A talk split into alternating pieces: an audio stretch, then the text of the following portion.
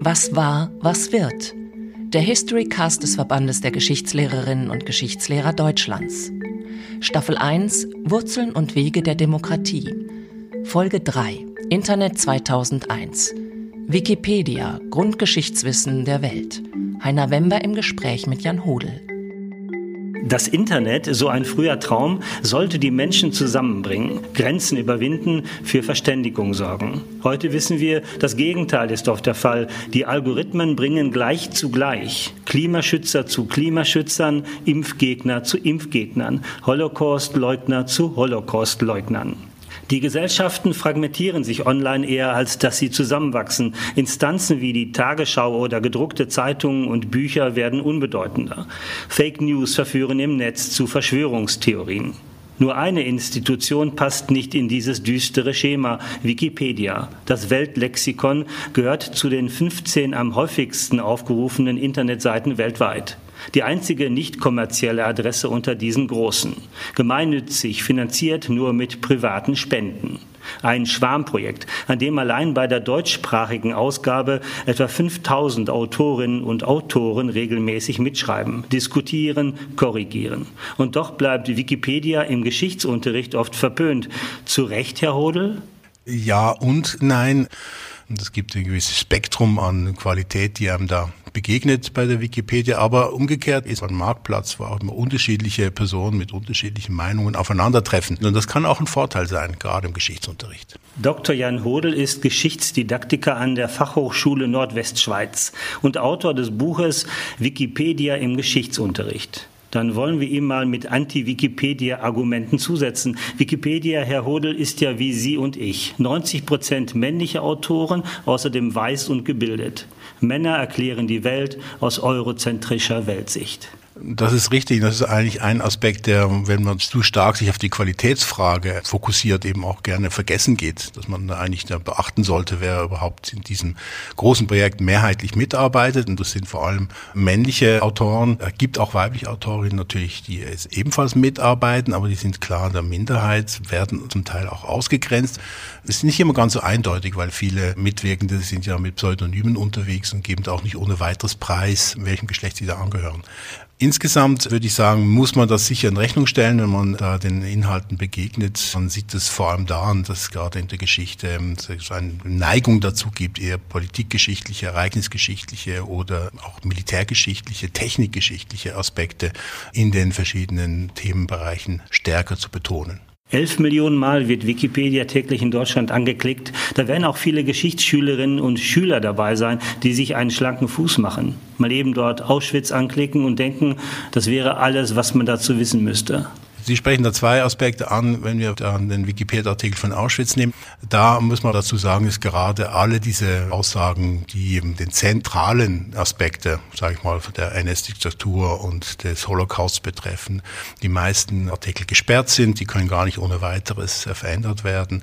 Sie sind in der Regel auch so geschrieben, dass sie die vorherrschenden Forschungsergebnisse und die Diskursebenen dann auch repräsentieren. Also da muss man nicht Angst haben, dass die Schülerinnen und Schüler Schüler in der Wikipedia falsche Sachen über den Holocaust präsentiert bekommen. Können Sie denn sagen, je größer ein Thema, je mehr Autoren daran mitgewirkt haben, desto im Durchschnitt größer ist auch die Qualität der Wikipedia-Beiträge? Insofern kann man das sicher sagen, wenn es darum geht, die faktische Genauigkeit oder Richtigkeit dieser Texte zu bestimmen. Da ist sehr viel kontrolliert und gegengelesen worden und da kann man davon ausgehen, dass sich hier dann so ein Konsens herausgebildet hat, der nicht weit entfernt ist vom geschichtswissenschaftlichen Stand der Forschung, mit Ausnahmen. Aber im Großen und Ganzen kann man das wahrscheinlich so sagen. Ich glaube, das Problem liegt da bei diesen großen Themen weniger in der faktischen Richtigkeit, sondern in der Art und Weise, wie diese geschichtlichen Ereignisse oder Großthemen auch dargestellt werden. Sie haben es in Ihrem Buch am Beispiel Erster Weltkrieg durchexerziert. Der Wikipedia-Eintrag, ein Fachbuch und eine Publikation von der Bundeszentrale für politische Bildung. Worin lagen die Unterschiede? Im Wesentlichen liegt der Unterschied darin, dass der Wikipedia-Artikel sehr viel ausführlicher ist, sehr viel mehr Details aufwirft. Aber kann auch schwierig sein für Schülerinnen und Schüler. Kann auch schwierig sein für Schülerinnen und Schüler. Es war, auf die Nutzung kann man später vielleicht nochmal zu sprechen kommen, aber mehr Details aufweist, das heißt, man kann da eher einen Detailaspekt da finden.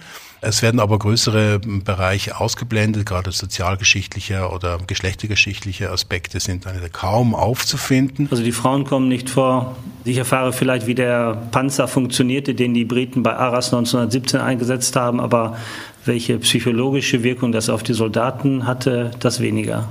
Das weniger wird zwar auch erwähnt, es ist nicht so, dass man quasi diese Fronterlebnisgeschichte total ausblendet. Auch die Folgen, der psychologischen Folgen dieser Kriegsereignisse auf die beteiligten Soldaten, die werden da durchaus auch benannt, aber es ist dann ein bisschen abgesondert in einem separaten Teil, der vielleicht auch nicht ohne weiteres dann gefunden wird, wenn man ihn nicht direkt sucht. Überhaupt ein Problem bei Wikipedia-Artikeln, die eine gewisse Größe haben, dass gerade Schülerinnen und Schüler nicht unbedingt die Aspekte dann auch ohne weiteres auffinden, die für sie relevant wären. Es funktioniert so ein bisschen nach 333 Ethos-Geilerei, viel Faktenwissen, wenig Durchdringung des Stoffes. Das ist sicher ein Nachteil von Wikipedia und sicher auch gerade, wenn man das im Geschichtsunterricht verwendet, etwas, das man als Lehrperson sicher berücksichtigen muss. Wer entscheidet denn, was relevant ist?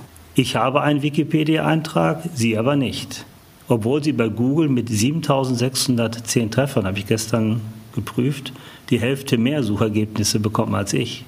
Ja, wer entscheidet das? Das ist eben gar nicht so einfach zu sagen. Es gibt ja keine zentrale Redaktion, die das entscheidet, sondern das ist ja sehr stark dezentralisiert.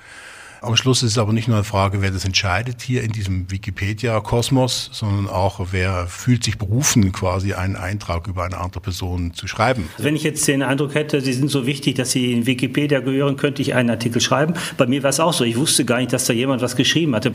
Das heißt, wenn Sie jetzt sagen würden, Kollege Wember, könnten Sie nicht das passiert doch wahrscheinlich auch häufig, dass es dann Gefälligkeiten gibt, teilweise Lobbyismus, bezahlte Schreiber welche die das ein bisschen aufhübschen? Auf jeden Fall. Also da muss man sich keine Illusion hingeben. Das ist eine offene Plattform, die natürlich empfänglich ist für Versuche, das zu manipulieren. Oder ja, also das ist ja noch keine Manipulation, wenn jetzt man eine Gefälligkeit erweist oder jemandem eine Freude bereiten möchte. Aber die Grenze ist natürlich verschwommen, dass da Menschen mit Einfluss versuchen, ihren Einfluss da auch dieser sehr gut besuchten Plattform geltend zu machen und Biografien aufzuhübschen oder ein bisschen in eine Richtung zu treiben, dass sie politisch oder wirtschaftlich oder vom Image her eher in das Bild passen, das die entsprechende Person oder der Umkreis dieser Person dann in der Öffentlichkeit präsentieren möchten. Wer mit Wikipedia umgehen will, sollte sich der Grenzen bewusst sein. Wer schreibt da für wen? Was könnten die Motive sein, da zu schreiben? Dann kann man gut damit arbeiten. Ich denke, man sollte einfach die Funktionsweise kennen, genau. Also wie kommen überhaupt die Inhalte zustande? Und es ist nicht einfach nur ein völlig freies Feld, wo jeder irgendwann was reinschreiben kann. Es gibt Kontrollen, es gibt Mechanismen, die versuchen hier die Qualität auch zu sichern. Die funktionieren aber natürlich ein bisschen anders, als wir das vielleicht aus der Schule kennen, aus den Universitäten kennen, aus dem Beruf kennen oder eher in Ihrem Fall aus den etablierten Medien kennen. Das ist ja stärker auf Freiwilligkeit und mit Interesse basierende Auswahl von Personen, die sich da engagieren mit entsprechenden Folgen, die wir zu Beginn schon besprochen haben. Dass es zum Beispiel in diesem konkreten Fall sehr stark einen Gender-Einschlag hat und auch das Alter wahrscheinlich nicht ganz gleichmäßig über die Bevölkerung verteilt ist. Wikipedia funktioniert ja umgekehrt wie ein klassischer Lexikon-Eintrag. Dort wird ein Fachmann, eine Fachfrau beauftragt, mit dem Fachwissen dann etwas zu schreiben, zu verfassen. Hier geht es umgekehrt. Publish, then filter. Das heißt, da schreibt jemand was, es wird kontrolliert, ergänzt, redigiert durch andere. Eine Art Schwarmintelligenz. Ja, der Schwarm ist nicht immer gleich groß, ja, aber das Prinzip ist so, ja, wie Sie es benennen. Es geht darum, dass man zunächst mal was publiziert und dann darauf vertraut, dass die Menge an Nutzern, die sich mit dem entsprechenden Thema auskennen, dann schon auf die Fehler hinweisen werden. Stilistischer, formaler, aber natürlich auch inhaltlicher Art oder auch was ergänzen werden, noch was fehlt. Das passiert ja auch die ganze Zeit. Insofern ist es nicht ganz so von der Hand zu weisen, dass es so eine gewisse Plausibilität hat, das zu glauben. Aber es gibt natürlich auch Schwächen. Es gibt Schwierigkeiten, dass man das nicht genau weiß, wie gut dieser Filter nach dem Publish funktioniert hat. Und es gibt eigentlich auch beim Publishen schon einen Filter. Man kann nicht mit einer unzusammenhängenden kleinen Menge von Sätzen irgendein Thema anreißen. Das wird relativ schnell auch von diesen Erstkontrollinstanzen der Wikipedia dann, weil es relativ einfach zu entdecken ist, aufgefunden und dann auch relativ schnell eliminiert. Also man hat eigentlich eine relativ hohe Eintrittsschwelle, wenn man neue Artikel verfassen möchte. Wie ist denn die Faktenzuverlässigkeit bei Wikipedia? Ja. Verglichen mit zum Beispiel Enzyklopädien, die gedruckt sind oder gedruckt waren und heute vielleicht online sind. Es gab vor ein paar Jahren gerade diese so Vergleiche zwischen den etablierten Enzyklopädien und der Wikipedia und da hat man erstaunlicherweise festgestellt, dass auch die etablierten gedruckten Enzyklopädien durchaus auch Fehler aufweisen. In einzelnen dieser Vergleiche ist man zum Schluss gekommen, dass die Wikipedia zuverlässiger ist oder weniger faktische Fehler hat.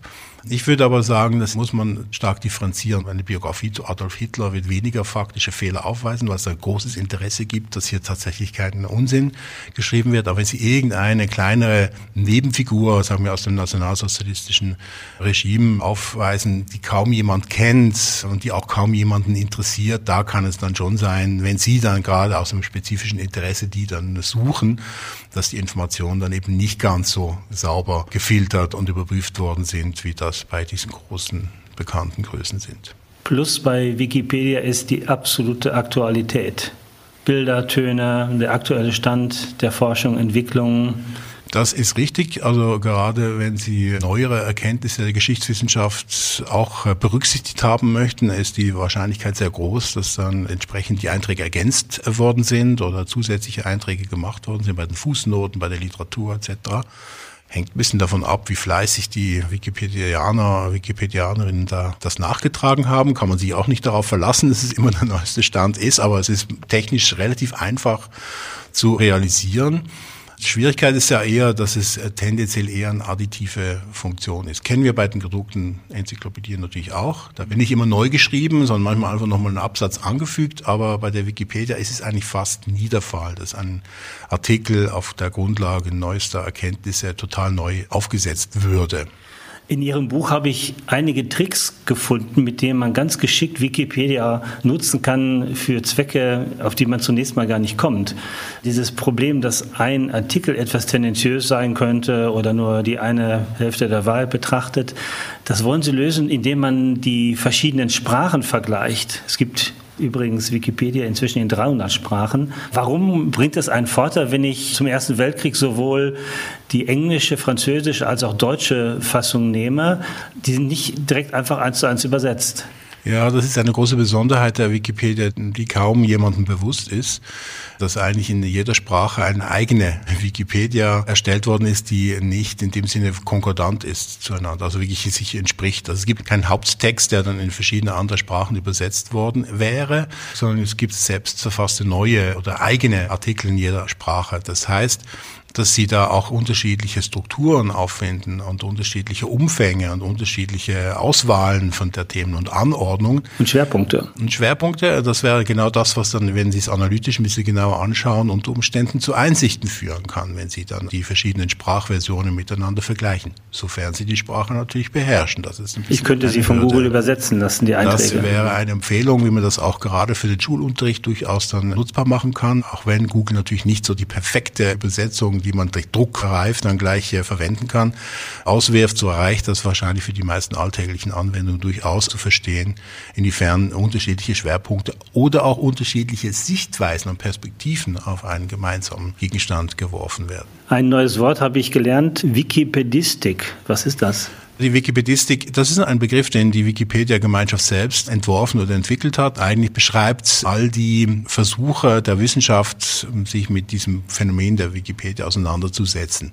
Man weiß ja relativ wenig über die konkrete Zusammensetzung dieser Community, aber alles, was sich so mit diesem ganzen Phänomen auseinandersetzt in verschiedenen Ausprägungen, das wird unter Wikipedistik eigentlich gefasst. Wir sollten noch kurz sprechen über die Geschichte von Wikipedia. Das war ursprünglich ganz anders gedacht. Es sollte nicht Wikipedia heißen, sondern Nupedia. Ja, der Ausgangspunkt war so, wie Sie das ja gerade vorhin auch besprochen haben. Das ist eigentlich sehr typisch. Man geht von einem bekannten Prozess aus. Man hat eigentlich hier für das Digitale. Wir suchen uns Fachleute, die was schreiben zu einem bestimmten Thema. Und der Trick war dann die Software der Trick war die Software. Genau, man versuchte eine Software zu entwickeln, die ein gemeinsames Erstellen dieser Newpedia dann vereinfachen würde, auch die redaktionelle Arbeit vereinfachen würde und hat dann die Software ausprobieren wollen und hat dann einen anderen Zugang gewählt, um das auszuprobieren. Hat dann gesagt, jeder darf da reinschreiben und die Themen werden von den selbst sich beteiligenden Autoren, Autorinnen ausgewählt und reingeschrieben und die Software hatte die Eigenschaft, dass sie sowohl jede Version archiviert, als auch, dass tendenziell jeder, der da Zugriff hat auf die Adresse, E-Mail-Adresse im Internet da auch sofort reinschreiben konnte. Das gab also eine relativ niedrige Beteiligungsschwelle und was als technisches Experiment angefangen hatte, hat sich dann innerhalb weniger Monate doch so schnell ausgewachsen zu einer stattlichen Anzahl von Beiträgen, die sehr schnell dieses andere Projekt, das nach Fachprinzip aufgebaut war, in den Schatten gestellt hat, was den Umfang und auch was die Qualität der Einträge betroffen hat. Das Erstaunliche daran ist, es ja starke anarchische Züge auch hierarchiearme Strukturen, dass es trotzdem funktioniert und Qualität generiert, dass nicht diejenigen, die Vandalismus betreiben, die Hetzer, die Verschwörungstheoretiker das schnell in die Hände bekommen haben. Erstens ist es nicht ganz hierarchiefrei. Es gibt Hierarchien. Und die letzte Hierarchiestufe ist ja Jimmy Wales, also der Begründer, der dieses Newpedia aufsetzen wollte und dann das Wikipedia-Projekt auf den Weg gebracht hat. Es gibt da durchaus Entscheidungsmöglichkeiten, auch Streitfälle zu klären. Die sind zum Teil ein bisschen intransparent. Das ist so ein Nachteil, aber es ist nicht so, dass hier keine Strukturen vorhanden wären, um gerade unerwünschte Entwicklungen oder politisch zweifelhafte Einträge ausschließen zu können. Das zweite ist diese Enzyklopädie als Idee, die scheint eine gewisse Selbstverständlichkeit oder Selbsterklärungspotenzial zu haben, dass es vielen Menschen ermöglicht hat, in diesem Sinne auch mitzumachen und es auch sinnhaft erschien, damit zu machen. Und das klärt wahrscheinlich den anderen Teil dieses Erfolges. Ist man auch, weil man gewusst hat, wie es aussehen sollte, in die entsprechende Richtung auch mitgewirkt hat, diese Texte zu formen, zu entwickeln, zu korrigieren und offensichtlichen Vandalismus auch relativ schnell zu entfernen. Das ganz offensichtliche Reinschießen und kaputt machen wollen, da gibt es eine gewisse Resilienz jetzt dieses Projektes, das das verhindern kann. Wenn Sie als Geschichtslehrer vor der Klasse stehen würden, Facharbeiten verteilen würden, würden Sie Ihren Schülerinnen und Schülern sagen, ja, Wikipedia ist eine seriöse Quelle, könnt ihr als Nachweis angeben? Ich neige dazu zu sagen, Sie dürfen Wikipedia benutzen, wenn Sie das wollen. Sie müssen es aber richtig zitieren. Also da fängt es schon mal an. Das ist ja nicht mehr so schwierig. Man kann auf einen Button drücken, der heißt Artikel zitieren. Da brauchst du gar nicht mehr zu wissen, wie man zitiert. Das stimmt, ich, aber das muss, muss man auch erstmal machen. Also ganz viele Schülerinnen und Schüler schreiben nur wikipedia.de hin und das war's dann. Ja? Und insofern schon nur mal den Artikel und den Zeitpunkt des Aufrufes des Artikels zu benennen, das ist schon mal ein Fortschritt. Da gibt es einen zweiten Button, den ich auch noch nicht kannte, der heißt Permanent Link. Wenn ich den angebe und in drei Jahren diese Adresse aufrufe, dann bekomme ich genau den Stand von heute. Das heißt nicht die ganzen Nachbearbeitungen, die inzwischen eingetreten sind. Das ist ja wunderbar, auch für größere Werke, die in zehn Jahren nochmal gelesen und auch kontrolliert werden wollen. Das ist ein wichtiger Bestandteil und dieser Permanent Link, also diese individuelle Adressierung eines bestimmten Zustandes des Artikels, der wird automatisch übrigens auch beim Artikel zitieren eingebaut. Besonders spannend finde ich auch Ihr Hyperlink-Hopping. Das heißt, die Aufgabe an Schülerinnen und Schüler, jetzt nicht einen Artikel, einen Zentralartikel zu einem Thema zu verfolgen, sondern praktisch über kleine Artikel rundherum zu Einzelaspekten äh, dann die Geschichte zusammenzutragen. Welchen Vorteil hat das? Der Vorteil ist ja, es gibt sehr viele Verlinkungen zwischen den verschiedenen Wikipedia-Artikeln zu einem bestimmten Thema, zum Beispiel Französische Revolution, dass man diese Verlinkungen aktiver verfolgt und schaut, wie hängen diese verschiedenen Artikel miteinander zusammen, zum Beispiel über Protagonisten, aber auch über Konzepte und Begrifflichkeiten, über Ereignisse und sich dann im zweiten Schritt überlegt, wie kann ich zum Beispiel mit einer begrenzten Anzahl von solchen Artikeln, Beiträgen der Wikipedia zu Einzelaspekten der Französischen Revolution eine gescheite Anordnung bringen, die was erzählt über die Französische Revolution, was ich wichtig finde, wichtige Themen, Personen, Ereignisse da aneinander geknüpft sind, die tatsächlich aber auch mit solchen Links verbunden sind, dass man die also eigentlich auch in einer Abfolge, wenn man den richtigen Link dann anklickt, auch aneinanderreihend äh, lesen könnte. Auch da der Vorteil, es sind verschiedene Autorinnen und Autoren, die diese Einzelartikel zu Einzelaspekten geschrieben haben. Ich habe nicht nur die eine Sicht vielleicht des Hauptautors des großen Artikels bescheiden wie wir sind, sollten wir durchaus in Rechnung stellen, dass wir schon mal froh sind, wenn die Schülerinnen und Schüler überhaupt einen ganzen Artikel zur Kenntnis nehmen oder zumindest die wichtigsten Teile inhaltlicher Art. Aber es ist wahr, die Artikel werden sich unterscheiden, weil sie nicht von den gleichen Personengruppen geschrieben worden sind, mit den gleichen Interessen, dass sie eigentlich nur durch dieses Oberthema verbunden sind. Und da kann man sicher auch Erkenntnisgewinne daraus ziehen.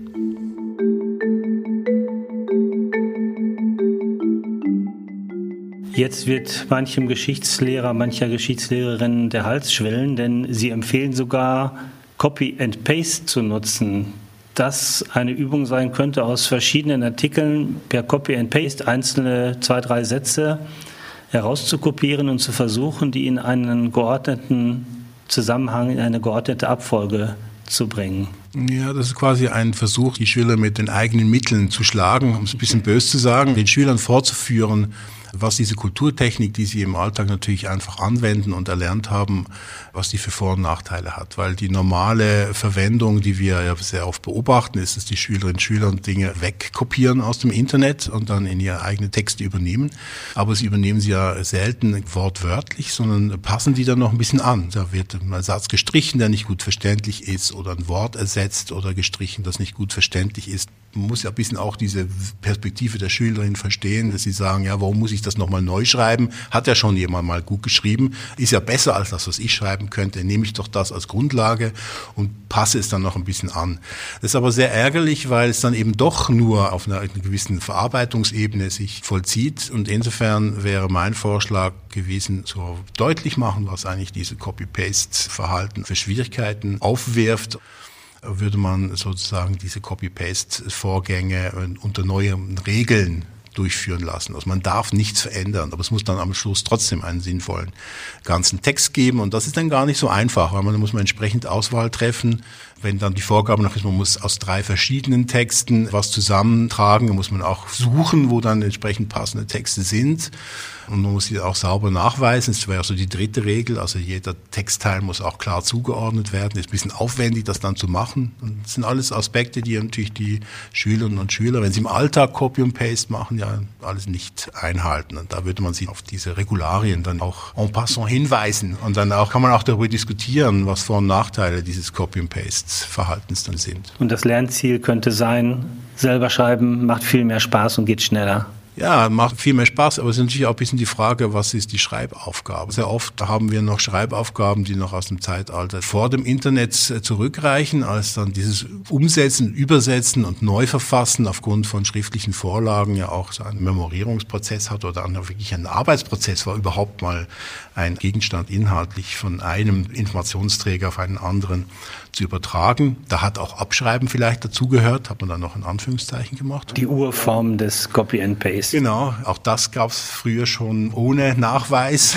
und hat man nicht so einfach kontrollieren können. Aber jedenfalls haben sich die technischen Arbeitsbedingungen geändert. Insofern müssten sie auch die Aufgabenstellungen ändern, so dass es dann auch einsichtig wird für die Schülerinnen und Schüler dass sie hier ein bedeutungsvoll sinnvolles neues Produkt erstellen und nicht einfach nur den Zwang haben, für eine Reproduktion eines Gegenstands, eines Inhalts mühevoll neue Wortschöpfungen und Satzkonstruktionen erstellen zu müssen. Man kann sogar noch einen Schritt weitergehen und als Unterrichtsprojekt selber Wikipedia-Beiträge erstellen. Das schlagen Sie auch vor. Das schlage ich vor, schlägt auch Wikipedia vor, machen auch Kollegen von mir auch zum Teil. Er hat gewisse Hürden, die man berücksichtigen muss, um nicht frustriert zu werden. Man also, darf nicht erwarten, dass es nur Lob gibt von den Administratoren. Genau, man muss auch die Schüler entsprechend vorbereiten, dass sie dann nicht einfach nur sofort rein und gleich losschreiben können. Man muss wahrscheinlich die ganzen Texte in einer eigenen Sandkasten-Variante einer eigenen privaten Unterseite zuerst vorbereiten, bevor man die dann im Wikipedia am entsprechenden Ort dann einstellt. Also das sind so die technischen, administrativen Hürden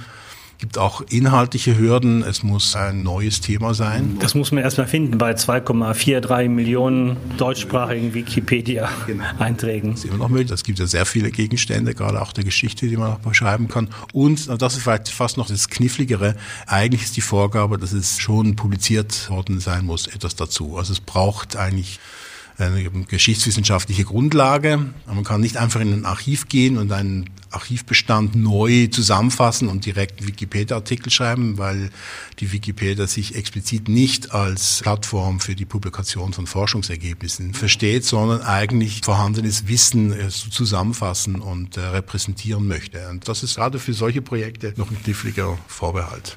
Kann aber auch ein unglaublicher Reiz sein, für Wikipedia was zu schreiben. Nicht nur für den Lehrer, die Lehrerin, sondern tatsächlich für ein größeres Publikum. Genau, das funktioniert meistens auch ganz gut, wenn die Schüler mal sich darauf eingelassen haben. Die Kürze, die man da anstreben muss, das ist sicher ein gutes, interessantes Projekt, weil es tatsächlich wirklich eine große Öffentlichkeit dann auch potenziell adressiert und nicht einfach nur für das Schulzimmer produziert wird. Warum haben Sie dieses Buch Wikipedia im Geschichtsunterricht geschrieben?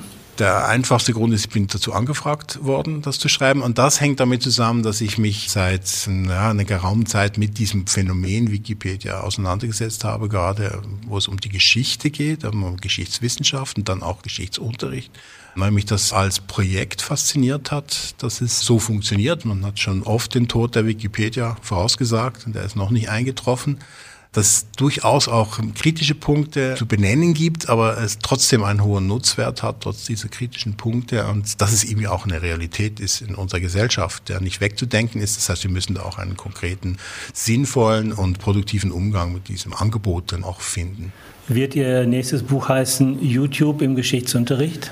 Ja, sehr gute Frage, weil in der Tat die Diskussion um die Wikipedia ist ja in den letzten zehn Jahren wieder ein bisschen alarmt. Das war vor zehn Jahren war das unglaublich heiß gekocht und gegessen worden. Ist jetzt ziemlich aus den Diskussionen verschwunden. Und mittlerweile müsste man eigentlich eine ähnliche Diskussion um YouTube führen oder auch andere Social Media Angebote. Aber Sie haben recht, YouTube ist, wenn man so ein bisschen in die Klassenzimmer schaut, mit den Schülerinnen spricht, eigentlich die bevorzugte Quelle geworden, um sich Informationen für den Schulgebrauch zu besorgen. Und da gehört auch Geschichte dazu. Da gibt es den Ersten Weltkrieg in vier Minuten. Genau, in vier Minuten oder 15 Minuten oder 10 Minuten, je nachdem, was Sie da präferieren. Manchmal ist es noch knapper gefasst mit noch mehr visuellen Hilfsmitteln, manchmal ist da noch mehr gesprochener Text dabei. Da kommen Sie relativ schnell auf das gewünschte Informationsniveau. Und da kann jeder machen, was er will. Da kann jeder machen, was er will. Da funktioniert so ein bisschen Angebot und Nachfrage, also das besonders gut überzeugend machen können und von dem die Schülerinnen und Schüler jetzt in dem konkreten Fall auch finden, dass es ihnen etwas bringt. Die kriegen da entsprechend mehr Zugriffszahlen und werden da entsprechend durch die YouTube-Logik auch dann belohnt, kriegen dann mehr Einnahmen, wenn sie mehr Zugriffszahlen und Abonnenten haben. Können Sie was sagen zu der Qualität bei diesen YouTube-Einträgen? Ich habe da zu wenig ausführlichen Einblick in die verschiedenen Angebote. Man kennt so ein paar großen Bekannten und die finde ich gar nicht so schlecht haben ihre eigenen Tücken, weil es halt ein bisschen dazu neigt, die Dinge in den Vordergrund zu stellen, die sich in einem vier Minuten Video gut zeigen und präsentieren lassen ein bisschen unterkomplex, um es mal ein bisschen plakativ zu sagen, oder stark personenbezogen oder auf spezifische Ereignisse oder vordringliche Konzepte. Ich finde es aber nicht so schlecht, dass man sagen könnte, kann man gar nicht brauchen. Es ist einfach halt eine Verkürzung, so wie wir alle, wenn wir versuchen, in vier Minuten einen komplizierten Sachverhalt darzustellen, müssen wir automatisch auch Dinge weglassen das müsste man eigentlich stärker berücksichtigen. Schreiben Sie selber für Wikipedia? Nein, tue ich nicht. Nicht aus prinzipiellen Gründen, sondern aus zeitlichen Gründen. Und ich bewundere auch viele meiner Kollegen und Kolleginnen im Schuldienst, die sich doch die Zeit finden, auch da wirklich mitzuwirken und etwas aktiv an Wikipedia zu verändern und zu entwickeln. Ist aber so ein Feld, das ich für mich so auftue, wo ich gerne auch in Zukunft dann aktiver mitwirken möchte.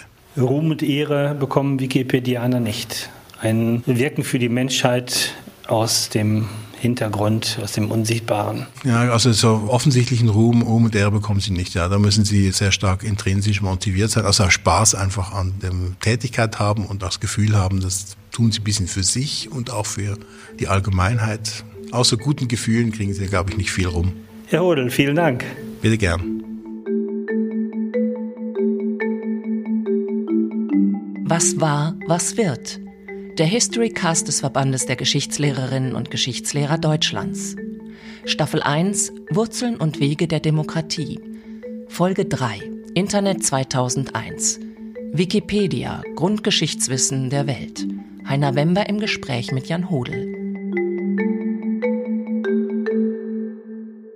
Gefördert von der Beauftragten der Bundesregierung für Kultur und Medien.